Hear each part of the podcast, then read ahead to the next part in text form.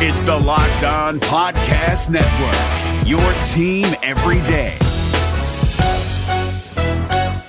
Hey guys, Gronk here, calling a 30 second hair huddle. When it comes to tackling hair loss, Hims has you covered. From clinically proven regrowth treatments to thickening shampoo and conditioner. Just go to forhims.com for a free consultation. Then a licensed medical provider can help you with your game plan. If prescribed, Hims ships directly to your door. Get your hair back in the game with Hims. Try today and get a 90 day money back guarantee at forhims.com. Just go to forhims.com slash NFL. That's forhims.com slash NFL. Restrictions apply. See website for full details and important safety information.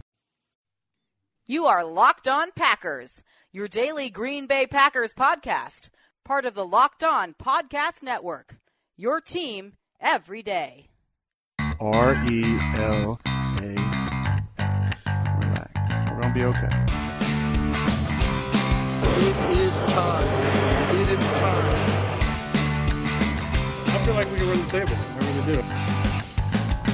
You are Locked On Packers, part of the Locked On Podcast Network, your team every day. I am Peter Bukowski, and I cover the Packers for SB Nation. I cover the NFL around the internet, and you can follow me on Twitter at Peter underscore Bukowski. You can follow the podcast on Twitter at Locked On Packers. Like us on Facebook. You can subscribe to Locked On Packers on iTunes, on Spotify, on Google Play, wherever you find podcasts, you'll find Locked On Packers, the number one show for the Green Bay Packers in the state of Wisconsin. In the show for fans who know what happened, they want to know why and how.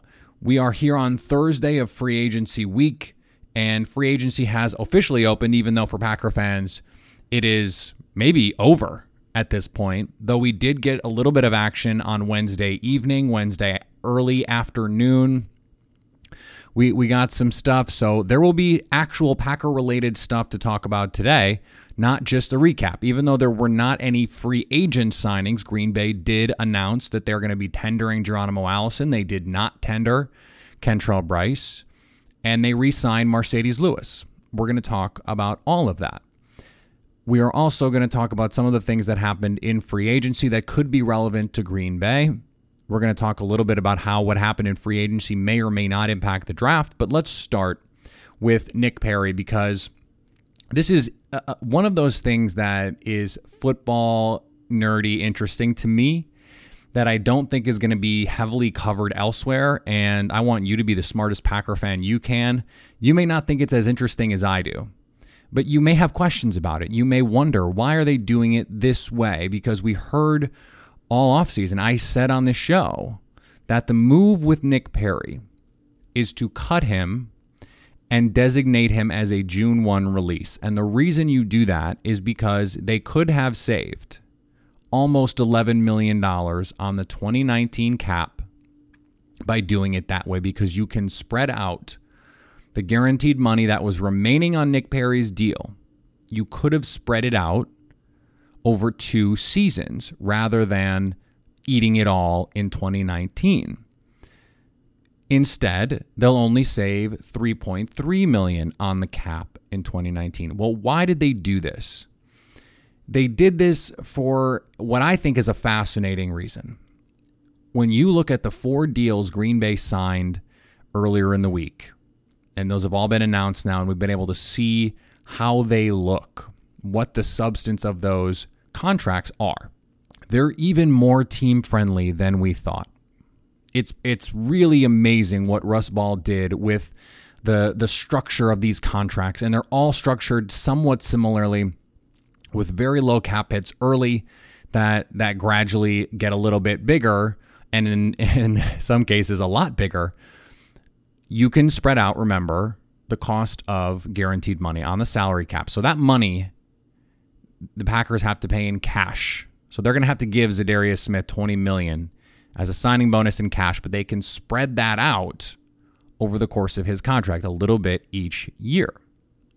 Well, if you have base contracts that are small, that money still goes to that player. So the player is happy because they're getting a fat check. But in year one, their base salary might only be a million dollars. But they're still getting their cash inflow is still this whole big thing. So, what Green Bay was able to do is Russ Ball manipulated the numbers such that in 2019, tens of millions of dollars in contracts over the course of the life of those contracts, and they only count about half of the cap space that Green Bay had to spend this offseason. They only accounted for about 18 million in cap because of the structure, because of the 2019 structure.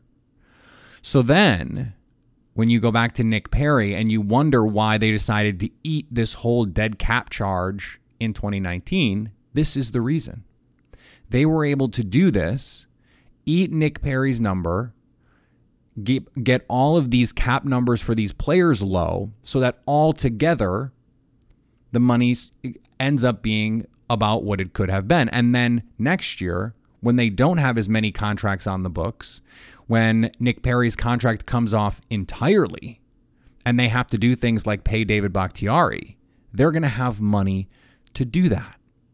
And it's not just kicking the can down the road. And that's something that I've heard from a lot of fans. Isn't that what they're doing? Just kicking the can down the road. It is and it isn't. The player is still getting that money, and the Packers are still going to have to pay the guaranteed money on the terms in the contract. As I said yesterday, if Za'Darius Smith and Preston Smith are playing on the contracts that they signed in year three and year four, it's because they were really good. And if they are really good, in all likelihood, after two seasons, you renegotiate those deals, you extend them, and create more cap space in the near term. This is why I always say the cap is fake, because it can always be manipulated, it can always be changed. And the other other reason why it's not really kicking the can down the road is because the salary cap goes up 10 million, 15 million every year. So right now, seeing a cap hit of a player for 16 million seems like a lot. But that percentage of the cap that that number is going to be in a year, 2 years, 3 years is smaller. So this is actually a smart way to structure contracts. They're probably going to pay out at least 2 if not 3 years on all of these deals. And as a Packer fan, you want them to pay them because that means those players are living up to those contracts. You want them to live up those to those contracts because it means they're playing well. And they can play well. But so if you're wondering why they did this with Nick Perry the way that they did, that that's the reason because what ended up happening is you know, you look at Billy Turner and you say, "Well, that's too much for a guy like that." I mean, you know, he might not even be a starter for the Packers. Okay, well, in year 1, he only counts 4.25 million on the cap. That's nothing. I mean, that's that's a below average offensive line starter is 4.25 million. But then it goes up 7.6 million, 8 million, 8 million. Well, if he's playing on those 2021 and 2022 numbers, it's because he's a starter and he's solid. And if he's not, then you can cut him after two seasons and all you're eating is $5 million of that signing bonus. A little less, 4.5 million. So that's why you structure deals this way, so that after two or three years, if it's not working out, you can move on with minimal cap damage. Green Bay happened to have to move on to Nick from Nick Perry sooner than they wanted to, simply because he wasn't performing up to his contract. He couldn't stay on the field, and they were able, because Russ Ball is really good at this, they were able to manipulate these contracts, load them with incentives, use the they love to use roster bonuses specifically so that if they have to use the June 1 pill, they can. That's a limited option. You can't do that with everyone. They haven't had to use it because guys have mostly lived up to their contracts over the life of them. And these players can. But you use that that bonus and then the cap number so that if you have to designate them post June 1, you can spread that hit out. They haven't had to do it. Hopefully they don't have to do it.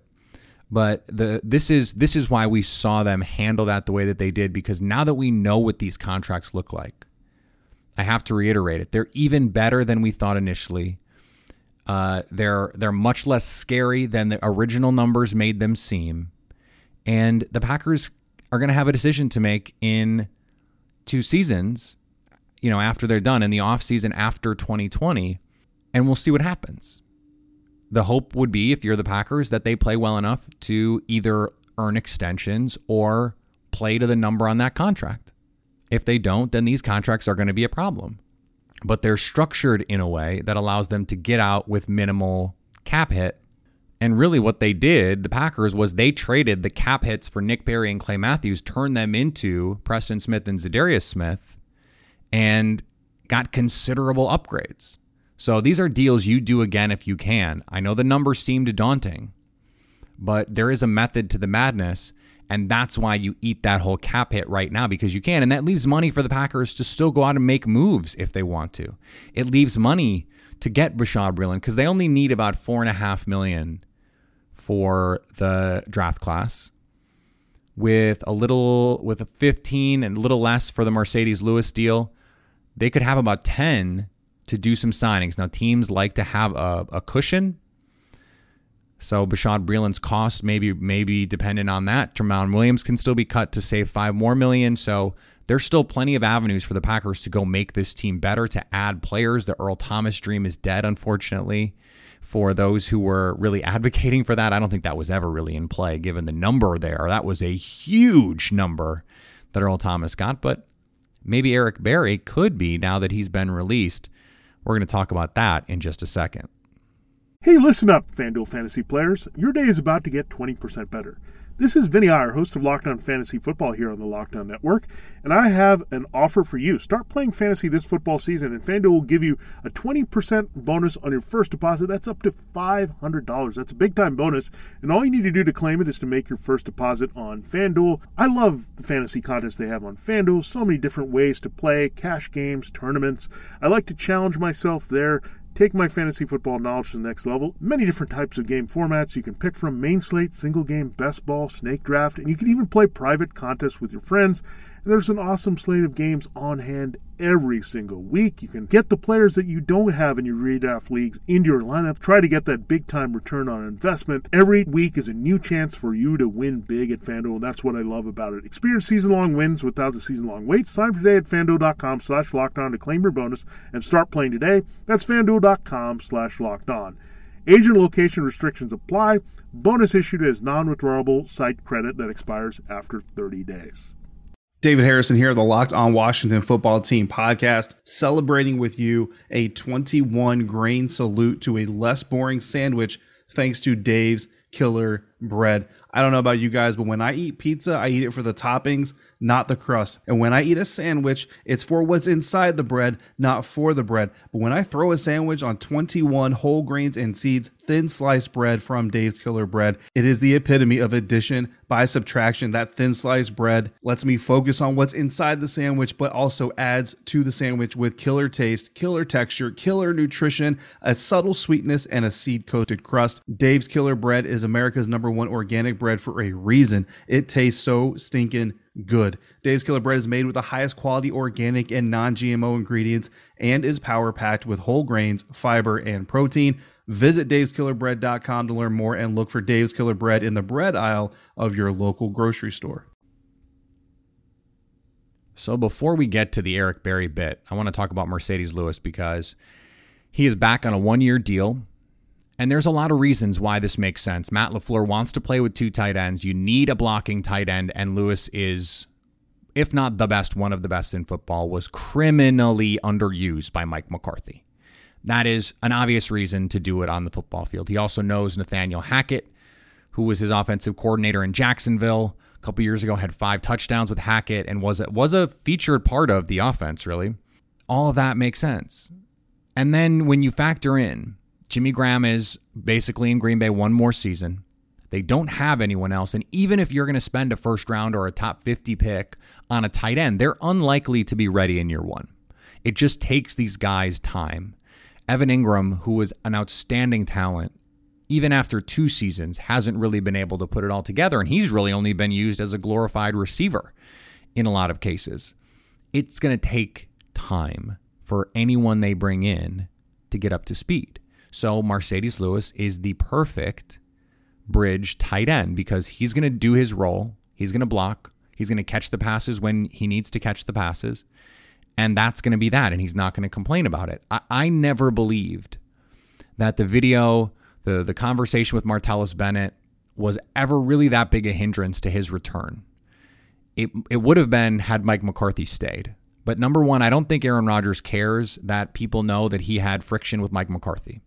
And number two, I don't think what, what Lewis said was really that revelatory. I don't think it was that inflammatory. He said Aaron Rodgers got a play call, rolled his eyes, and changed the play. And and Marcedes was was in awe of that.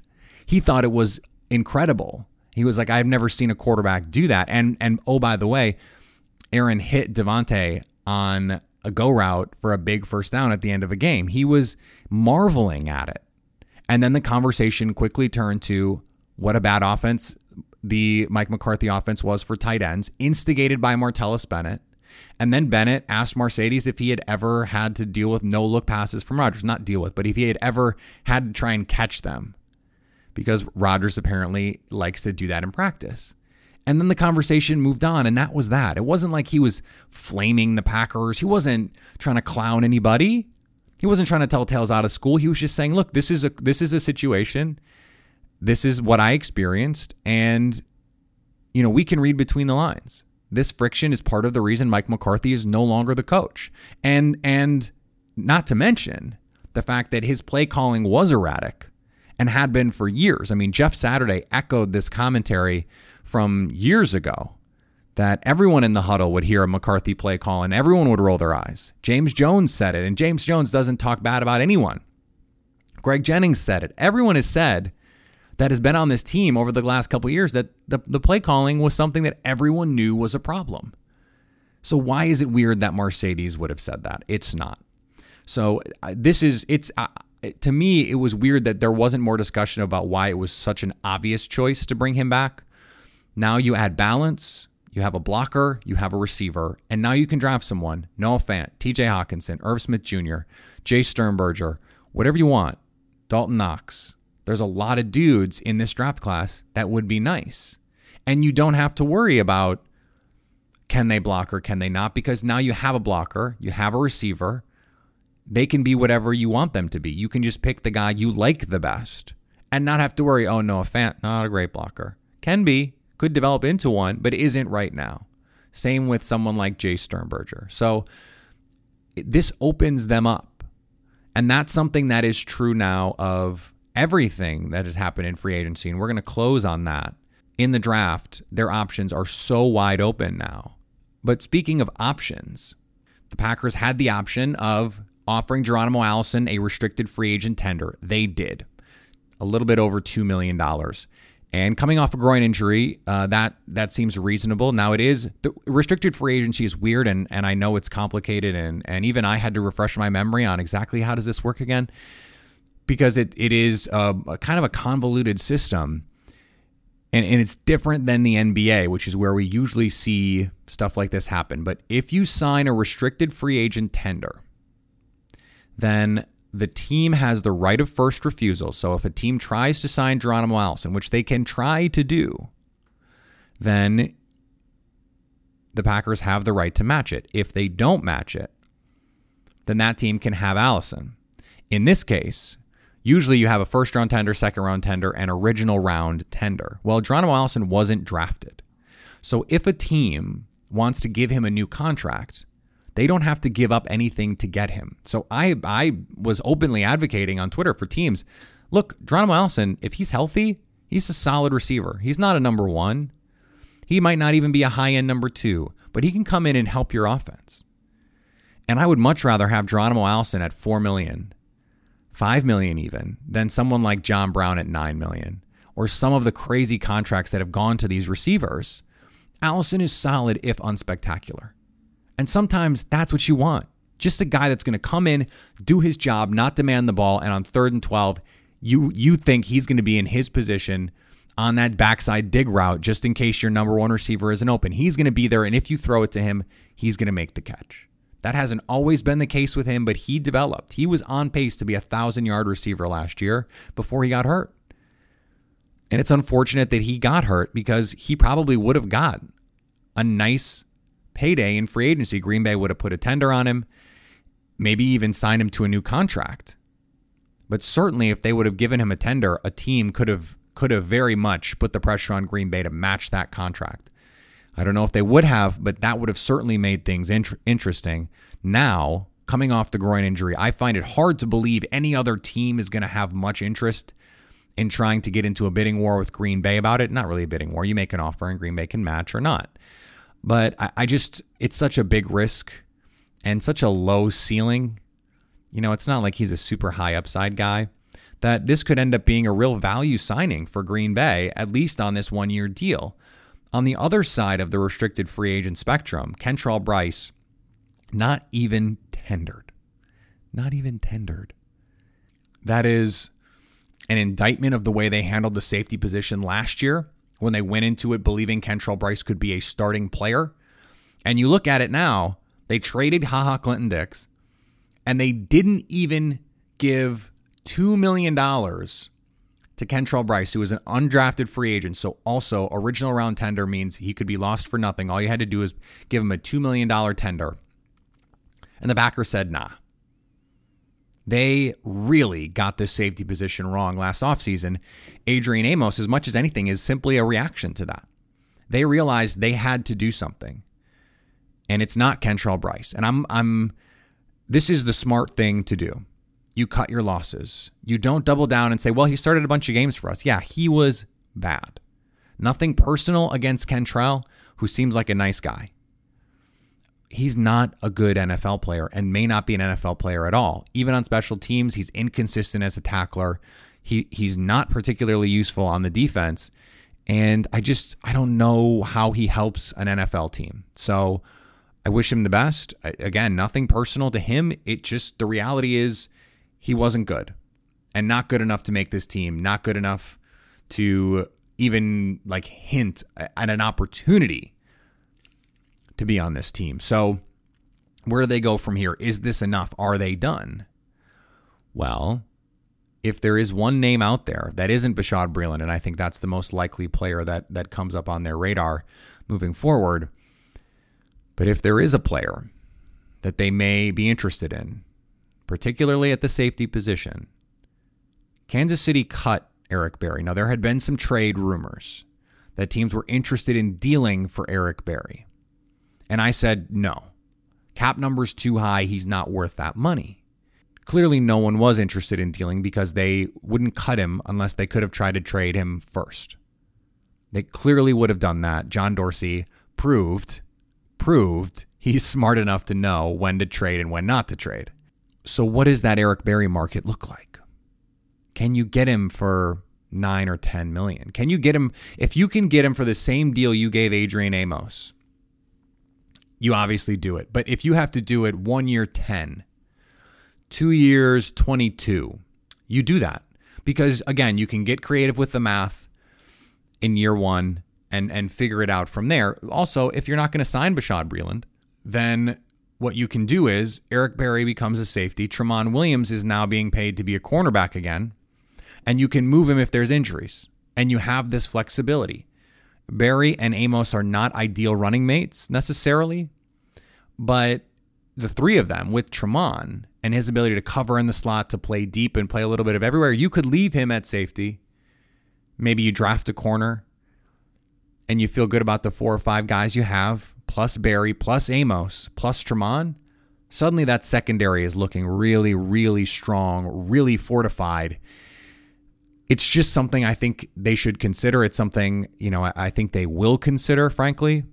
They're going to call, they're going to find out what the price is because he can make them better. Even if it's just as an overhang defender, that big nickel safety who plays kind of linebacker, plays uh, a little bit in the intermediary zones, in the in the deep zone a little bit, and plays a little bit all over.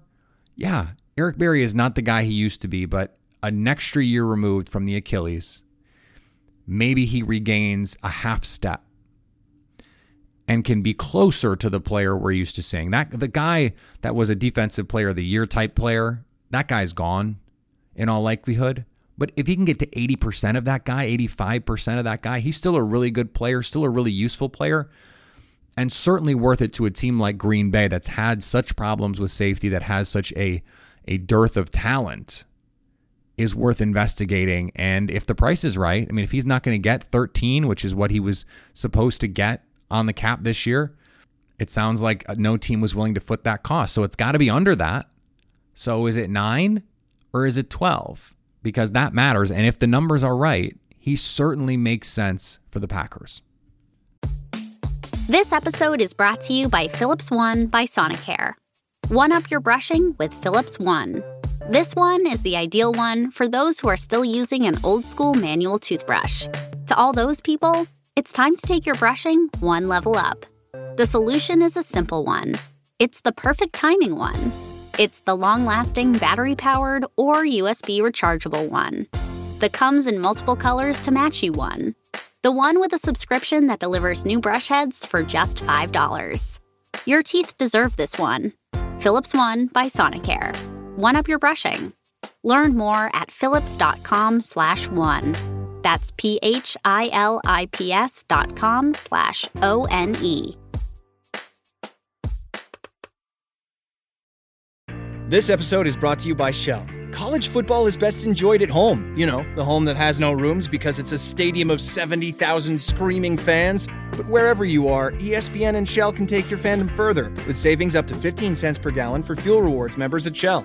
Welcome home, football fans. Terms and conditions apply. See fuelrewards.com slash fuel your fandom for details. Shell is an official sponsor of ESPN College Football. ESPN, the ESPN logo, and ESPN College Football are registered trademarks of ESPN Incorporated. All right, I just want to end the show with a brief discussion on where this leaves the team as we look toward the draft. And a couple things on this. Number one, I don't think it changes really anything about the strategy because the strategy was always take the guy that improves your team the most. This is this is the hill that I will always die on. The smart way to draft is to take the player that maximally improves your team. Well, that calculation is now changed. So again, you it was it was never smart to just completely ignore need in pursuit of best player available because the best player is the best player for your team. Longtime listeners don't need to hear me do this speech again. but you can never have too many edge rushers. So if there is a big time edge rusher there at 12, you take him but it now opens the possibility of other players being equally impactful on that rookie deal because that's the that's the thing. Who can impact this team the most over the life of their contract? Because you don't want to be too short-sighted to just think okay well who can impact me the most in year 1 you have to accommodate growth you have to account for a, a learning curve in the NFL and you have to account for positional overhaul for fluctuation of roster and contracts and all of those things so, who over the life of the rookie contract is going to impact this team the most? Well, now that they don't need an edge rusher, now that if they took an edge rusher in the first round, he's not going to come in and rush the passer 500 times in 2019. The impact of that player, likely over his rookie contract, is different than it would have been a week ago. So it opens up opportunities. I mentioned this because of the combine and all of the the fluctuation with edge talent and Jachai Polite falling down and Clelin Ferrell not testing as well athletically, it opened the door for some new possibilities. This opens the door even further. If if craziness was possible before now, there is the potential for chaos. Ed Oliver, sure. By the way, Ed Oliver should have always been the pick. Ed Oliver is one of the five best dudes in this class. But could they step outside of their athletic profile and take a right tackle? Is that more in play than it than it was before? Andre Dillard, if he's there, Jonah Williams, if he's if he's there, Jawaan Taylor, if he's there. Does this open the door for someone like Devin Bush? Do they love a safety? Could could someone like Chauncey Gardner Johnson really appeal to them there? I think it'd be a little bit of a reach, but not a huge one. Could they get a little wild and go TJ Hockenson or Noah Fant? Maybe. And and down the line. This allows them, this this frees them up now. Because they don't have a glaring hole anywhere on the roster. This frees them up to say, well, the guy who can impact our team the most, because we don't need anyone to step right in and start for us, is just the best player, a true best player available. Now, that still takes into account positional value and you know fluctuation in roster. I mean, they're going to need a right tackle of the future. They need a tight end of the future. They they have not settled on a wide receiver of the future opposite Davante Adams. They could use another backup running back. They could use some added depth at inside linebacker and some versatility and playmaking in the safety room. They might consider another cornerback just to fortify the depth there. Another swing offensive interior offensive lineman. Could there be a defensive lineman to, you know, just really buoy that defensive front? All of this stuff is in play. There are a lot of options. So pick your favorite guy. Pick the guy that you see a future for on this team, in this defense, in this offense. And, you know, now someone like Parris Campbell, a little bit more raw. Brian Burns, a little bit more raw. It becomes easier to justify their talent relative to their polish when you don't think you need them to play right away. And that does necessarily, by the way, not a bad thing. That necessarily changes your thinking when that's not the case when you have players that you think are going to have to play right away, you view them differently. And you should. Not that it should be the end all be all or that it should be the deciding factor, but it has to be a factor. It has to be a factor because lack of polish is a risk. And you have to be able to develop that and you have to be able to project that forward. So, practically speaking, it doesn't change your approach because what you want are the guys that are going to make you maximally improved. But now the, the net that you can cast for that to be the case is wider. And that should be music to Brian Gutekunst's ears because it means the potential of trading down. It means the potential of trading up. Now, if you like someone, you can target them because you don't feel like you have to fill a bunch of these other holes. You don't feel like you have to add bodies in all these locations.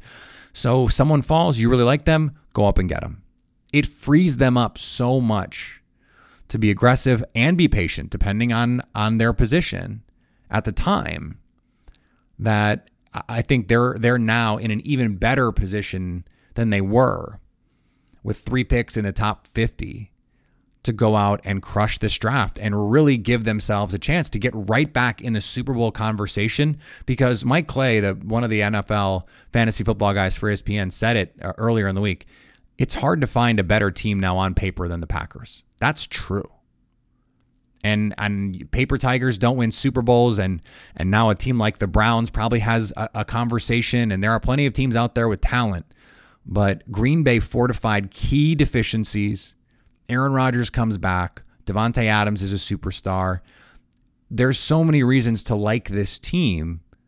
If you go out and have a home run draft you really could be talking about a two year turnaround for Brian Gutekunst taking this team from, you know, a lot of turmoil and putting them back in Super Bowl contention. And, and wouldn't that be a thing? We certainly would have something to talk about. All right, next week, uh, we're going to hear from people who covered some of these free agents, get a deep dive. Um, already have a Preston Smith and, and a Adrian Amos show uh, lined up, interviews set, actually, interviews done we are ready to go uh, for next week, and uh, we'll we'll try and cover news as best we can. If there's Packer news, we'll we'll break it as best we can, and we'll go through the week and we'll we'll get to some of these guys, and then we'll we'll turn our attention toward the draft because you know once we get through next week, you know it's a month out. And that means there's rumors to talk about. That means there's players to identify that could be potential Green Bay Packers targets. Un- unfortunately for us, the widening of the net makes things much more complicated for that. So we may have to discuss a lot more players. I guess that means more content, which is great for you. So we'll keep on doing that. We are record breaking this week. Absolutely crushed the biggest day in Locked On Packers history yesterday. Uh, absolutely massive numbers. We charted on the iTunes top 100. In fact, we were 69. That was the highest I saw it get to. But I mean, we were in the top 100 ahead of you know, titans of the industry, Rich Eisen and Ryen Russillo and Katie Nolan and Brian Windhorst and just some really awesome, awesome podcasts that are out there. So that was really cool to see. Thank you guys so much for your support. This has been uh, really an awesome journey this off season and, and the growth that we've seen already. So let's keep it up. Let's keep pushing forward um, because the Packers are. And they have they have made it clear that they are going to be an interesting team in all facets of the NFL calendar. So that's why you're here. That's why you're following along. Speaking of following, you can follow me on Twitter at Peter underscore Bukowski. Follow the podcast on Twitter at Locked On Packers. Like us on Facebook. Subscribe on iTunes, on Spotify. Leave us a review, a five star rating. It really helps us spread the word about the show. And anytime, I promise we'll do another mailbag soon. Uh, anytime you want to hit us up on the Locked On Packers fan hotline, you can do that 920 341 3775 because even in the offseason, you have to stay locked on Packers.